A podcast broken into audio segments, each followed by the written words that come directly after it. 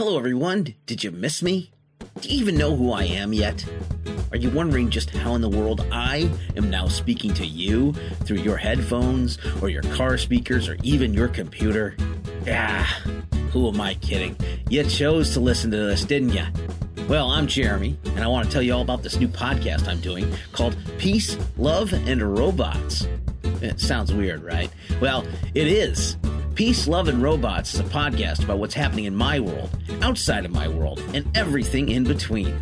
I'm a writer, a family man, and wannabe stand up comedian, and what better way to get my thoughts out in this strange, crazy world that we are all living in than through a podcast? I mean, I'm going to yell about this stuff somewhere, so why not expand the audience? Besides, last time I did it on the lawn, my neighbor threatened to call the cops. Anywho, on Peace, Love, and Robots, you'll hear my thoughts on movies, TV, pop culture, and life. You might even hear from a few of my friends and family along the way. It's going to be slightly controlled chaos and a whole lot of fun.